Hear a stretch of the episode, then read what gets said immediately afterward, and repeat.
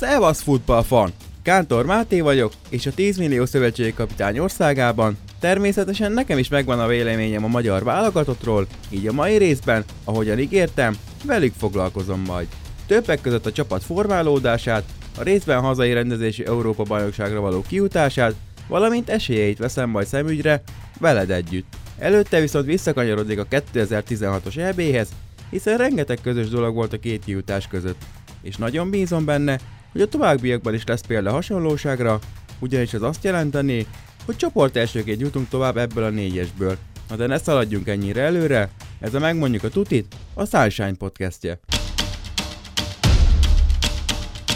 A legutóbbi Európa-bajnokságon negyvennégy évnyi küszködés és számogatás után vehetünk részt ismételten. Így nem csoda, hogy ki voltunk már erre éhezve, és rengetegen kísértük el a válogatottat Franciaországba. Na de nem panaszkodok, hiszen én még a szerencsésebbek közé tartozom, hiszen nekem, idézőjelben, csak egy évtizednyi csalódottságra volt ez méltó elégtétel, míg a rutinosabb társaim jóval régebb óta vártak már erre. Azonban jó magyarokhoz lévén ez sem egy egyszerű sima kijutás volt, sőt, igencsak kacifántos a sikeredet, akárcsak a mostani. Történt ugyanis, hogy kétezer-tizennégyben a bajnoki címvédő Győri Eto edzőjét, Pintér Attilát nevezte ki az em el es a válogatott élére. De hát ki ne emlékezne a jó öreg Pinyőre, aki egyrészt azokat a győri játékosokat is behívta a válogatottba, akik előtte még a Győrben sem voltak stabil kezdőjátékosok nála, és a kommunikációs képessége is hagytak némi kivetni valót maguk után.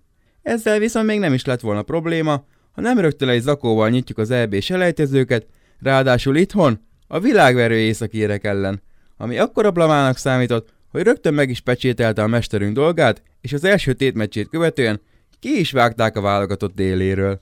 A helyét pedig egy bizonyos Dárdai Pál vette át, akivel eljött a pálfordulás. Így akár még köszönetet is mondhatunk Pinyőnek, hiszen ha ő nincs, akkor valószínűleg Palit sem láthatjuk a válogatott kispadján, aki néhány nap leforgása alatt gatyába rázta a brigádot, és rögtön egy-egyre nyertünk a románok ellen Bukarestben. Igen, nyertünk, hiszen az a döntetlen akkor maximálisan felért egy győzelemmel is. Majd ezt követően mindenbe jött, amit ígért a kapitány, amire a Hertha első csapatánál is felfigyeltek, és felkérték arra, hogy tartsa bent az együttest az élvonalban. Ez természetesen simán sikerült is neki, de így a magyar válogatottól öt veretlen é bé-selejtező után búcsúznia kellett, de ezzel ismételten bizakodhattunk a kijutásban. A helyét az ő ajánlására Berstork vette át, akivel szintén veretlenek maradtunk azokon a meccseken, amik számítottak a kijutás szempontjából, és sokáig úgy is tűnt, hogy egyeneságon ott leszünk az Európa-bajnokságon. De a törökök a legvégén nyilván beúzták az adott meccsüket, ami nekünk a pótselejtezőt jelentette. Aminél utólag nem is kívánhattunk volna szebbet, hiszen a nagyképű és államsorsolást emlegető norvégokat oda-vissza megvertük, és negyvennégy év után újra kint voltunk az Európa-bajnokságon. Ez pedig államszerűen alakult a számunkra, hiszen amint már említettem, megnyertük a csoportunkat, és például három-hármas döntetlent játszottunk azok ellen a portugálok ellen, akik később megnyerték az Európa-bajnokságot.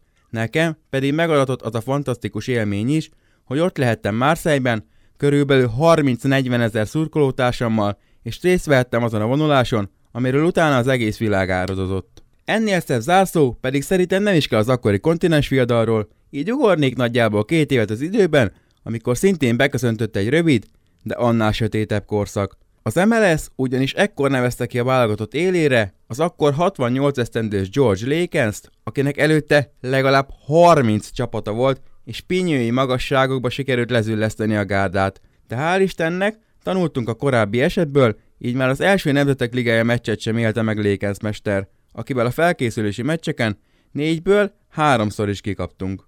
A helyére pedig Marco Rossi érkezett, akinek a profizmusa és eredményei szerencsére inkább a Dárdai Pál féle válogatottra hasonlítottak.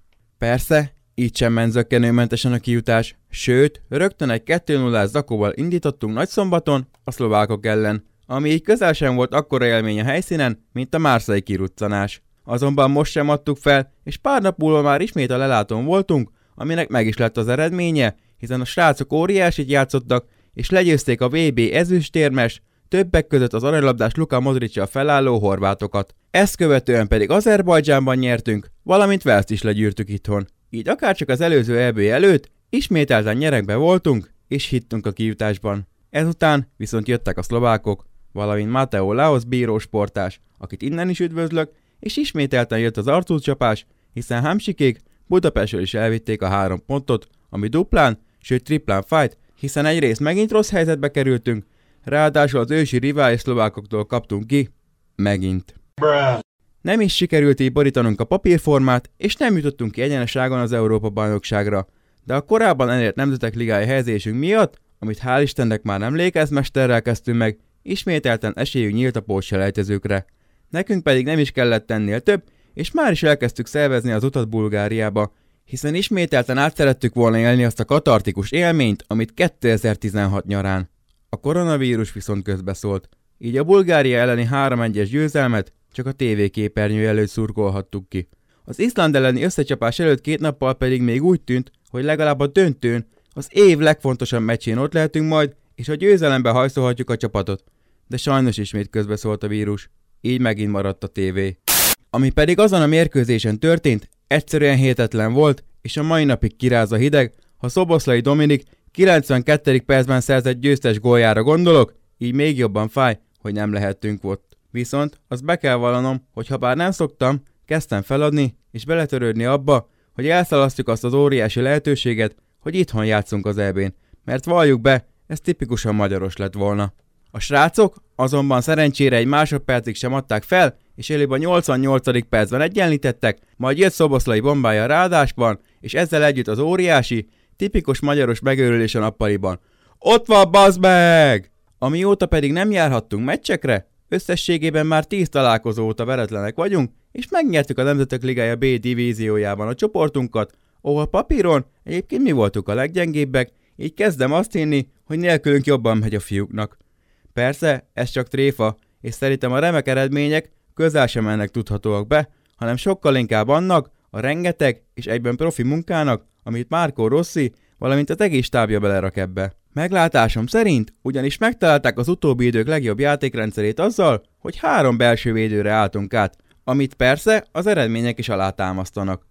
Emellett pedig például felfedezte Szalai Attilát, aki kétezer-tizenkilencben debütált a válogatottban, előtte nemrég még a Mezőkövesben játszott, most pedig már kirobbantatatlan a török sztárcsapat a Fenerbahce kezdőjéből, sőt, olyan együttesek érdeklőnek iránta, mint az angol bajnokságban Leicester City, vagy éppen a spanyol bajnok Atletico Madrid. De Hollander Philipp helyét is megtalálta a válogatottban, akiből kiváló szárnyvédőt faragott úgy, hogy a Partizan Belgrádban viszont támadót játszik, és kilenc gólja mellett négy gólpaszt is kiosztott ebben a szezonban. Így nagyjából bárhol számíthat rá a mester, és az egész baloldalt be tudja játszani, sőt, be is szokta játszani. Willy Orván személyében pedig egy igazi klasszis csatlakozott a magyar válogatotthoz, aki szintén hátvéd, így a védelmünk igencsak ütőképesnek mondható, főleg úgy, hogy mögöttük a Bundesliga egyik legjobb kapusa, Gulácsi Péter áll a gólvonalon.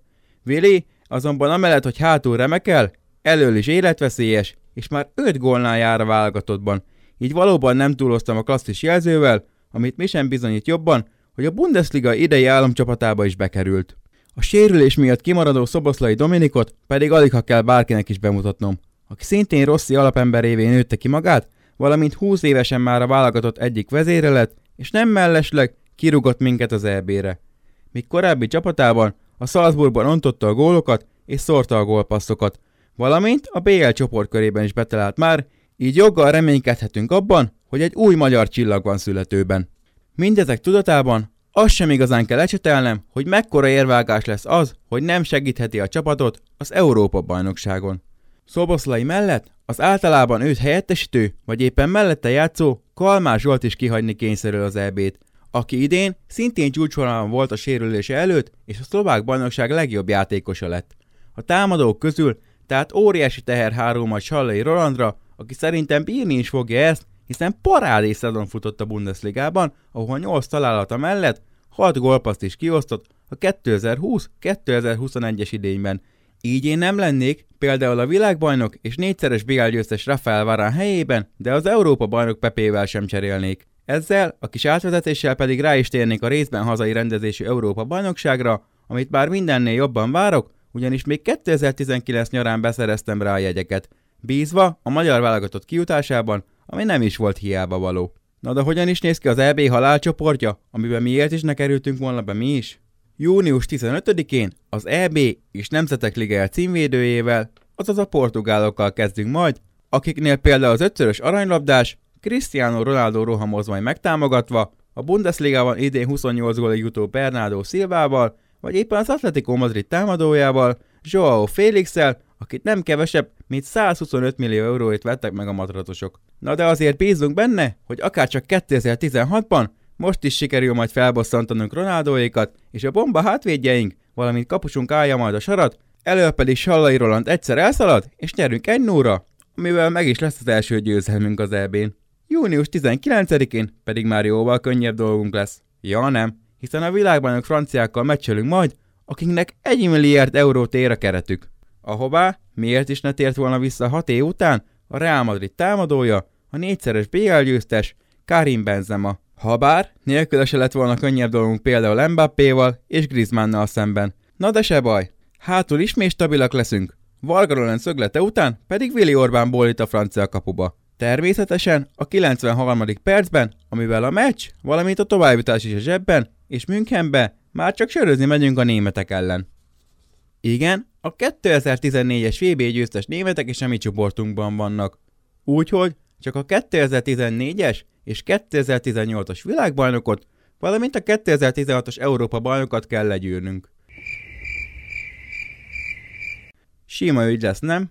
Na de félre a tréfát, és vegyük egy kicsit komolyabbra a figurát, mert mégiscsak egy hatalmas eseményről beszélgetünk. Nemánja Nikolic pedig például úgy nyilatkozott, hogy idézem, itthon játszunk hetvenezer magyar szurkoló előtt, én nem félek, bárki jön ide, annak nagyon nehéz dolga lesz. Ebben pedig maximálisan igazat is adok neki, és rajtunk biztosan nem fog múlni, de szerintem rajtuk sem. Én ezt az egész é bét viszont egy jutalomjátéknak fogom fel, és hálás vagyok ennek a csapatnak, hiszen hosszú idő után ismételten van stílusa és játéka a válogatottunknak. Valamint ténylegesen szerethető és harapós, hogy a régi nagy klasszikusokat idézzem. Így, ha esetleg mindhárom meccsen ki is kapnánk, ami azért remélhetőleg nem így lesz, de látom rajtuk azt a küzdeni akarást, amit az elmúlt időszakban tapasztalhattunk, akkor már büszke leszek a csapatunkra, úgyhogy divatmajmok, nem mocskolni és nem köpködni a válogatottunkat az é bé után, ha esetleg nem nyerjük meg ismételten a csoportunkat. Azért pedig valóban örökké hálás leszek, hogy valóra válik az egyik nagy álmom, és megadatik nekem az, hogy itthon, élőben láthatom a magyar válogatottat egy világeseményen.